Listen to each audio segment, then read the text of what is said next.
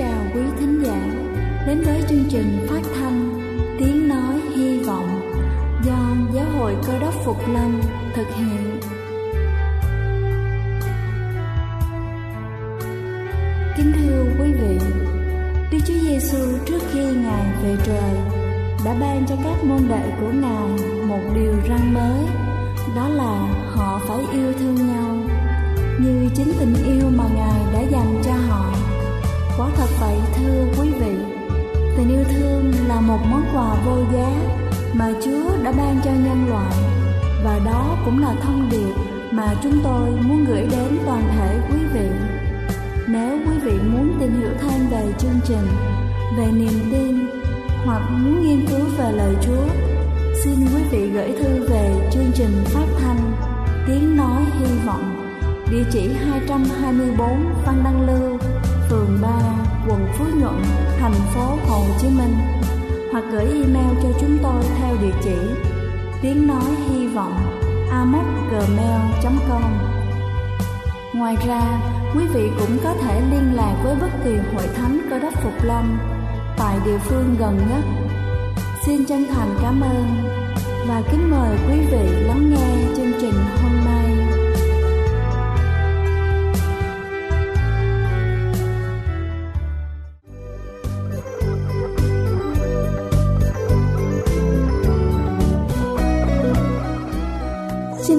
Kính chào quý vị thính giả thân mến. Chúc quý vị luôn luôn vui khỏe và tràn đầy sức sống. Kính thưa quý vị, lão hóa là một trong những từ mà chị em phụ nữ hầu như không ai muốn nhắc đến. Thế nhưng, sớm hay muộn vẫn phải đối mặt với vấn đề này. Và hôm nay tôi xin được chia sẻ cho chúng ta năm nguyên nhân khiến cho các chị em nhanh lão hóa. Đầu tiên đó chính là ánh mặt trời. Các tia cực tím hay còn được gọi là tia UV từ ánh mặt trời là nguyên nhân hình thành sắc tố da, phá vỡ lớp collagen trong da, gây nhiều vết nhăn, thậm chí là gây ung thư da. Do vậy, càng tiếp xúc với nhiều ánh nắng mặt trời, khả năng gây hại cho da càng cao để giảm thiểu nguy cơ lão hóa nhanh và ngăn ngừa ung thư da, bác sĩ da liễu khuyên chúng ta nên dùng kem chống nắng có chứa hàm lượng là 30 SPF mỗi ngày, bất kể trời nắng hay là trời râm. Thứ hai đó chính là ô nhiễm môi trường. Ô nhiễm môi trường là tác nhân gây hại cho da đứng thứ hai sau ánh nắng mặt trời. Khói bụi, khí thải và các chất hóa học độc hại ở các thành phố gây nên môi trường sống ô nhiễm, dẫn đến cặn bẩn, vi khuẩn tấn công và trú ngụ dưới da dễ dàng hơn, khiến da mất đi sức sống, đồng thời đẩy nhanh quá trình lão hóa da. Thứ ba đó chính là chế độ ăn uống. Do công việc hàng ngày bận rộn, nhiều người thường xem nhẹ chuyện ăn uống, ăn cho qua loa hoặc vội vã với những món ăn nhanh, chứa nhiều chất béo, thiếu rau củ quả, không bảo đảm dinh dưỡng. Thói quen này không những ảnh hưởng xấu đến làn da mà còn nguy hại đến sức khỏe, dễ béo phì và thừa cân. Thứ tư đó chính là áp lực công việc. Áp lực công việc thường xuyên rơi vào tình trạng căng thẳng, stress dẫn đến việc mất ngủ là nguyên nhân gây ra các nếp nhăn và kích thích sự tăng trưởng của quá trình lão hóa da. Bên cạnh đó còn làm suy yếu các bộ phận chức năng khiến cho cơ thể luôn ở trong tình trạng mệt mỏi và chán chường. Và cuối cùng đó chính là lạm dụng mỹ phẩm. Nhiều chị em có thói quen trang điểm thường xuyên nhằm che đi những khuyết điểm trên gương mặt kém xinh của mình. Tuy nhiên, việc lạm dụng mỹ phẩm trang điểm trong một thời gian quá dài lại không tẩy rửa và chăm sóc đúng cách. Sử dụng loại mỹ phẩm kém chất lượng khiến cho làn da trở nên kém sắc tố, mất dần đi những dưỡng chất cần thiết. Vì thế, nếu da không được cải thiện kịp thời sẽ dễ tổn hại, xuất hiện nhiều nếp nhăn, lão hóa da sẽ xuất hiện sớm hơn so với tuổi.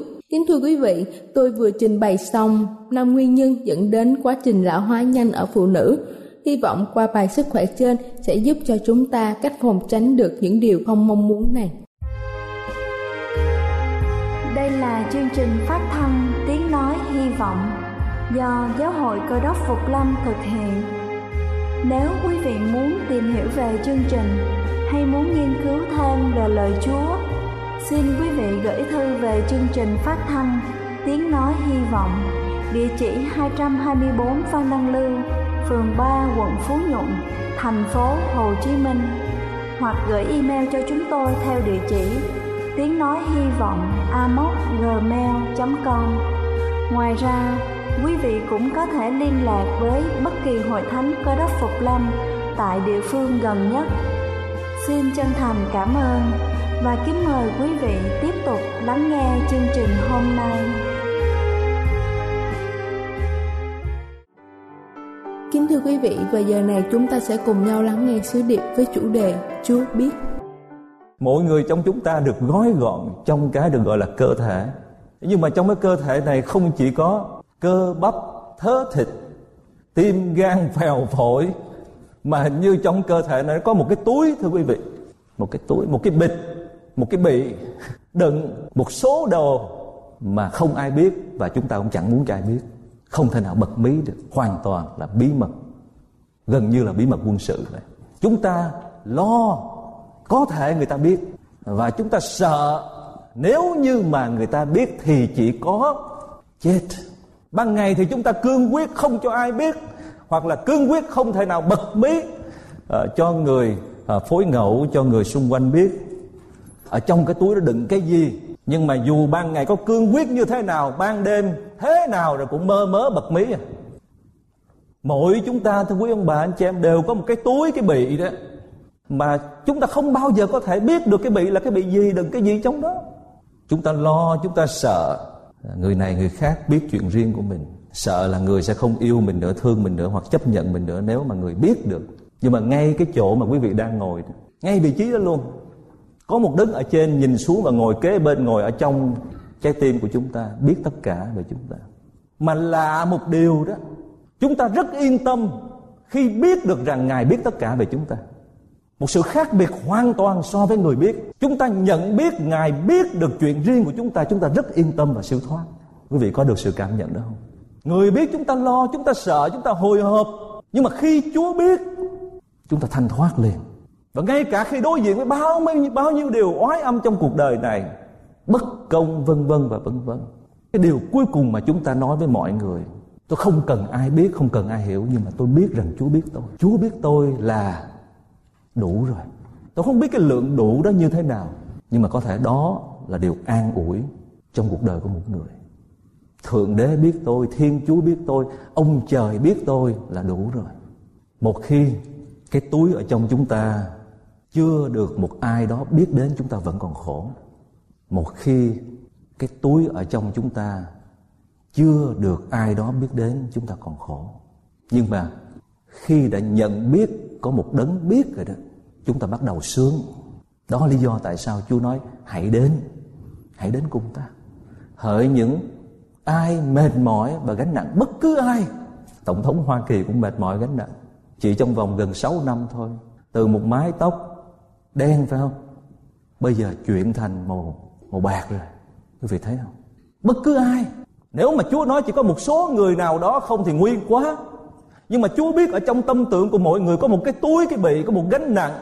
Chúa nói, bất cứ ai cứ đến với ta ta sẽ cho các con được gì? Sự yên nghỉ, sự siêu thoát.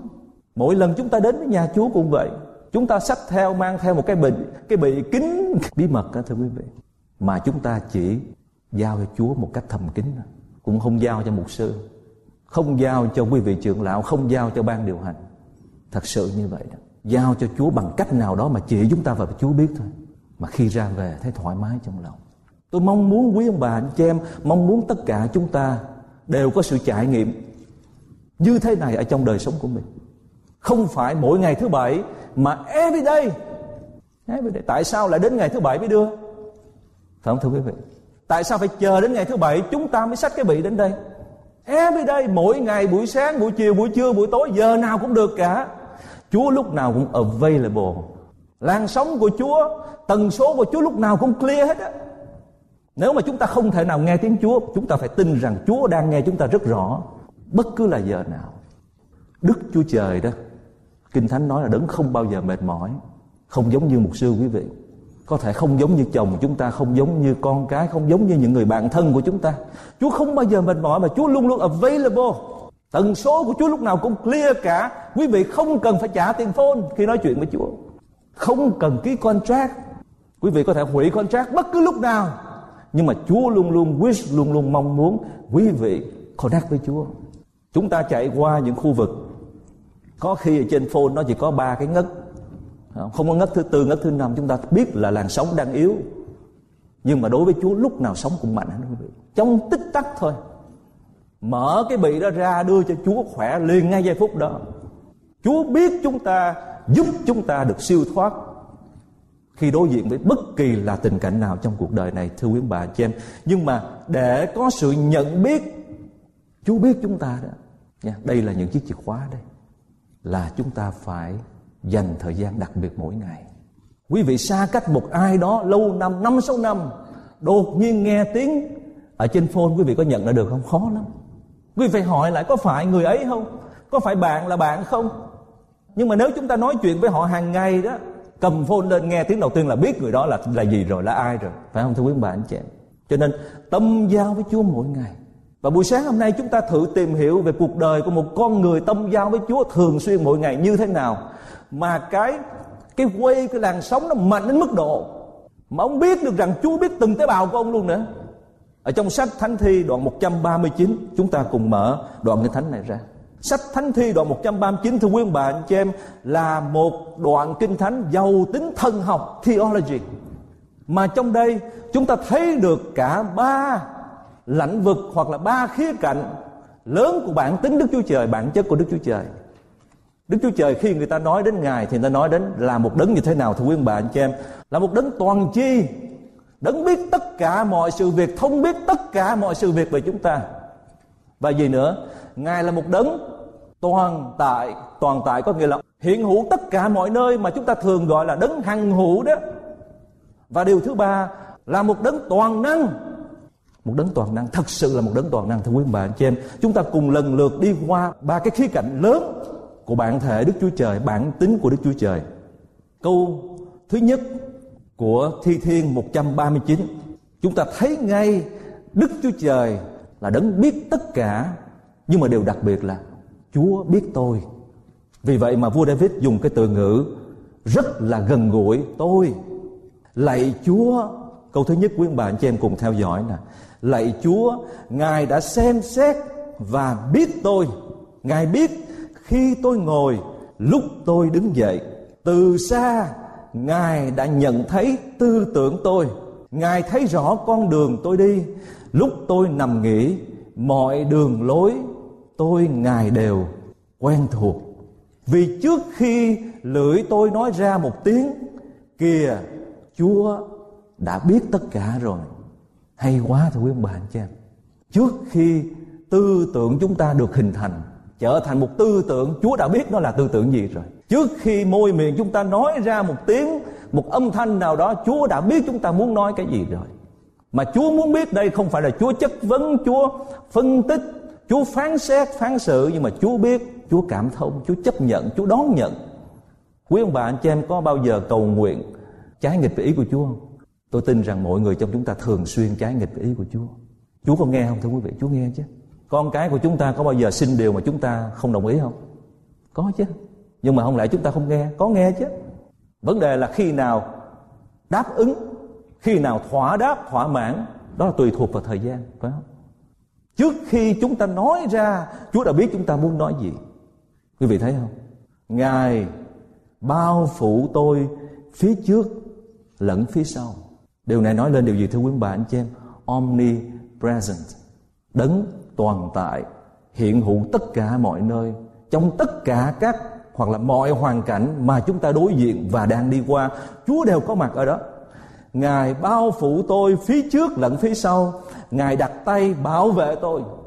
Ừ, điều này cũng hơi khó hiểu, không phải khó hiểu, nhưng mà khi đọc câu kinh thánh này chúng ta đột nhiên bật lên một cái nút gọi là cái nút nghi ngờ. Vậy thì trường hợp đứa trẻ bị tai nạn xe như thế đó chúa ở chỗ nào? Chúa ở đâu? Trong cái tình huống như có bao nhiêu là câu hỏi nghi vấn về cái câu kinh thánh này? Ngài bao phủ tôi phía trước lẫn phía sau, ngài đặt tay bảo vệ tôi. Tôi sẽ đi đâu? Xa khỏi thần chúa. Tôi sẽ trốn đâu khỏi mặt ngài nếu tôi lên trời. Ngài đang ở đó. Nếu tôi nằm dưới âm phủ kia, Ngài cũng có ở đó. Nếu tôi cất cánh bay về hừng đông, có nghĩa là phía đông ờ, khi ờ, bình minh ló dạng đó, hay ở nơi cực tây của biển cả, tại đó, tay ngài cũng dẫn dắt tôi cánh tay phải của ngài sẽ nắm giữ tôi. Nếu tôi nói, chắc chắn bóng tối sẽ che giấu tôi. Ánh sáng sẽ trở nên đêm tối chung quanh tôi, nhưng chính bóng tối sẽ không tối đối với ngài. Ban đêm cũng sẽ sáng như ban ngày. Bóng tối như ánh sáng đối với ngài vậy. Có nghĩa là chúa có mặt ở tất cả mọi nơi và chúng ta dù có chạy, trời à, như người việt nam nói đó, cũng không khỏi nắng nhưng mà sách thi thiên đoạn 23 nói như thế nào? Cả cuộc đời tôi, phước hạnh và sự thương xót sẽ như thế nào? Sẽ theo tôi. Rượt đuổi theo tôi để làm gì? Để ban phước cho tôi. Đòi tôi phải dừng lại, quay mặt lại gặp ngài để ngài ban phước cho tôi. Ngài cho tôi sự khôn ngoan để đối diện với những tình cảnh khó khăn. Ngài nói nhỏ với lòng tôi như thế nào? Thật vậy, chọn đời tôi, phước hạnh và sự thương xót sẽ theo tôi. Tôi sẽ như thế nào? Tôi sẽ ở trong nhà đức giê-hô-va cho đến lâu dài tôi không biết cuộc đời của chúa kéo dài bao lâu ở trong vũ trụ, ở trong cái bản tính thiên liêng của ngài.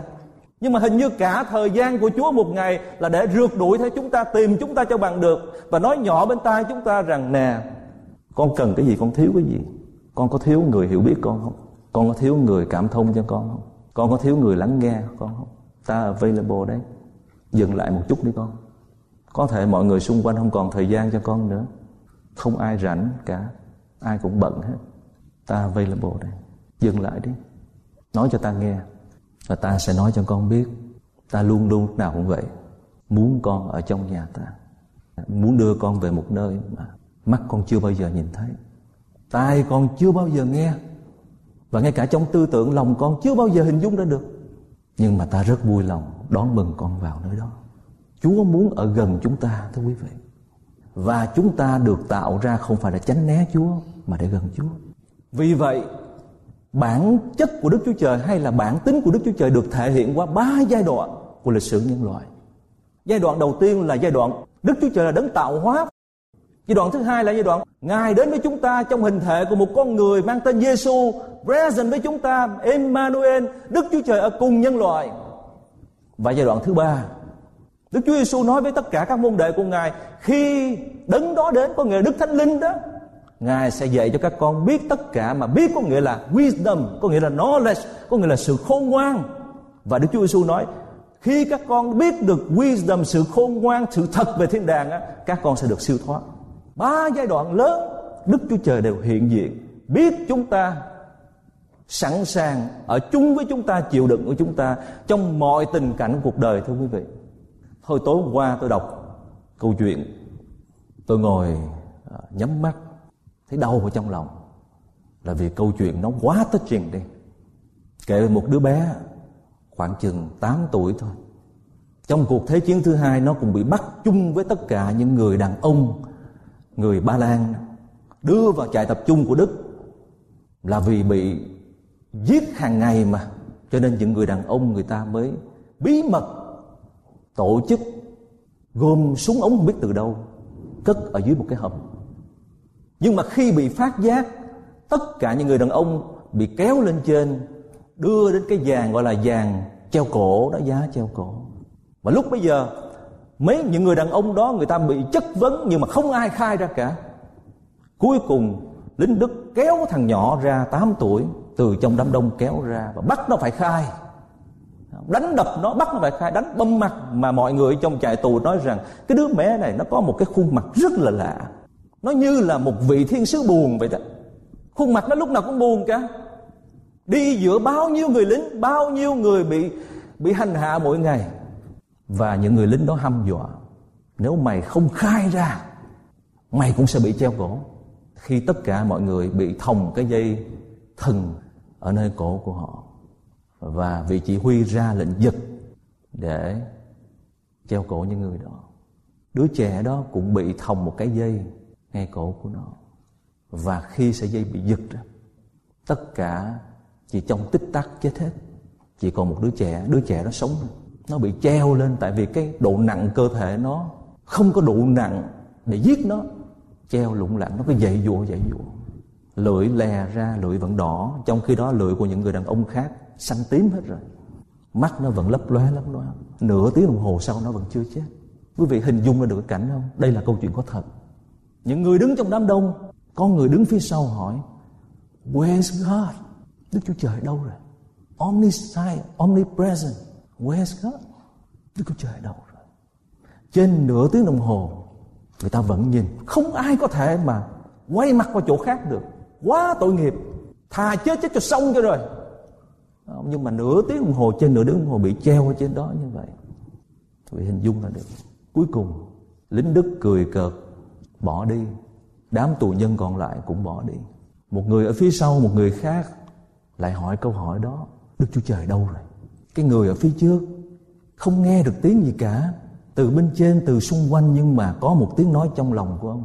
Nói ra, đức chúa trời đang bị treo cổ đó. Đức chúa trời đang bị treo cổ đó quý vị có biết được những căn bệnh mà quý vị đang mang trong cơ thể là ngài đang mang không? Quý vị có biết được lúc chúng ta đang chết là ngài cũng đang chết không? Quý vị có biết rằng lúc chúng ta đang vui là ngài cũng đang vui không? Quý vị cứ nhìn trong thiên nhiên đi để học những bài học như thế này. Chúng ta có biết được khi một cây hoa nó nở ra là cả cây nó vui không? Cái rễ nó vui không? Mà khi một cái hoa bị dẫm nát, cả cái cây nó buồn không? Đừng có nghĩ rằng mình đang mang bệnh một mình đừng có nghĩ rằng chỉ có mình mới đau khổ. Đừng có nghĩ rằng chỉ có mình mới cô đơn. Chúa cô đơn với chúng ta, chúa mang bệnh với chúng ta. Tại vì cái thế giới này của chúa và có một sợi dây, một cái cuốn rốn vô hình kết nối không bao giờ đứt được giữa chúa và cái thế giới này. Dù cho quý vị đã đẻ con rồi, nó lớn bao nhiêu chục tuổi đi nữa, vẫn còn có cái cuốn rốn vô hình. Con mình đau mình đau.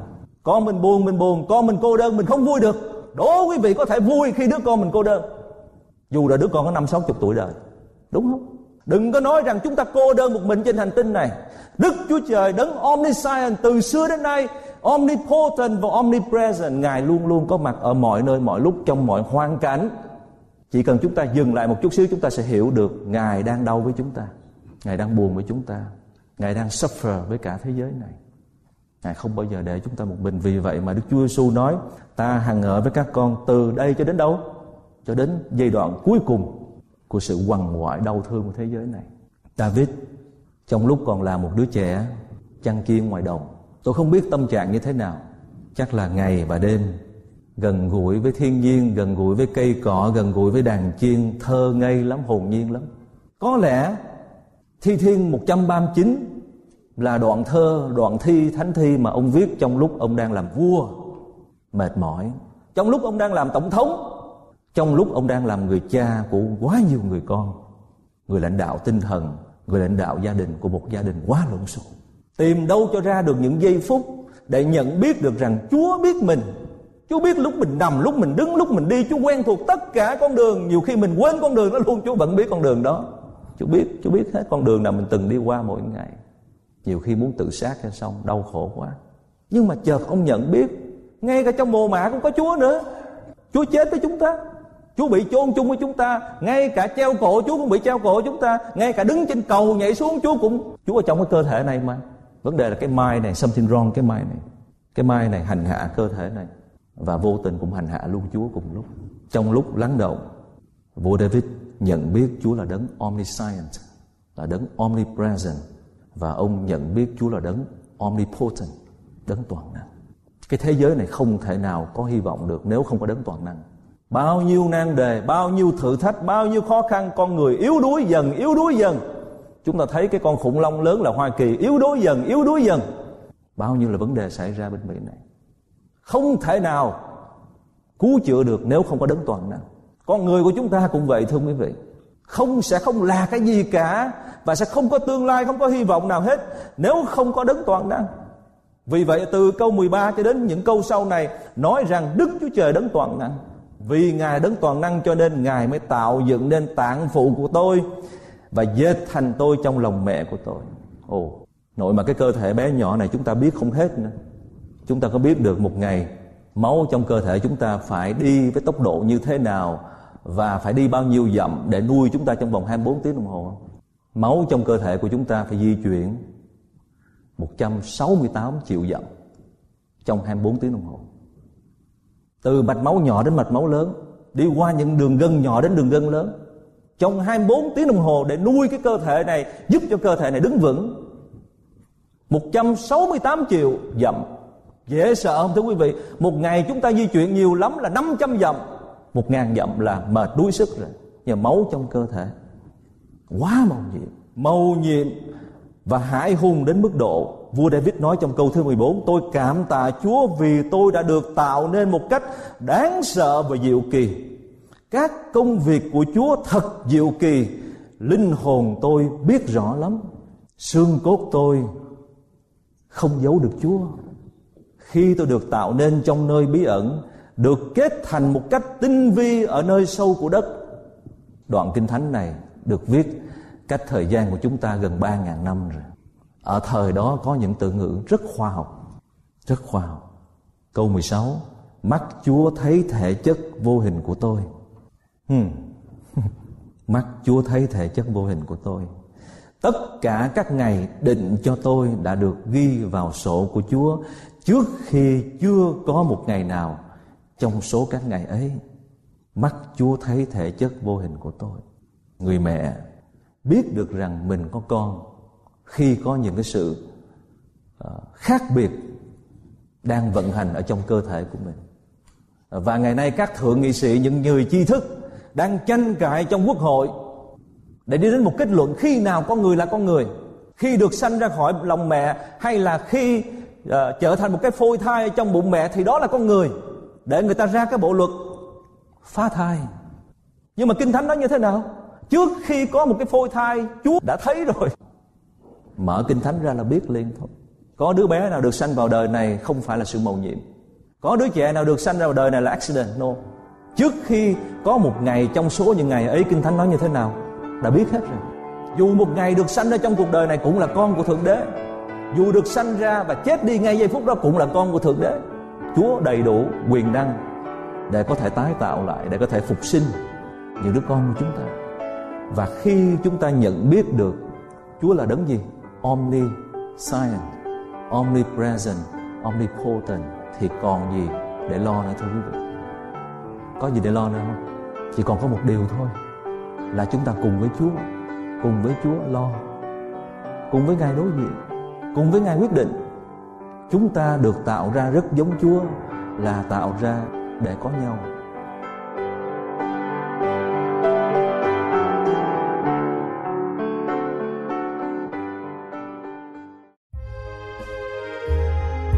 Đây là chương trình phát thanh Tiếng Nói Hy Vọng do Giáo hội Cơ đốc Phục Lâm thực hiện.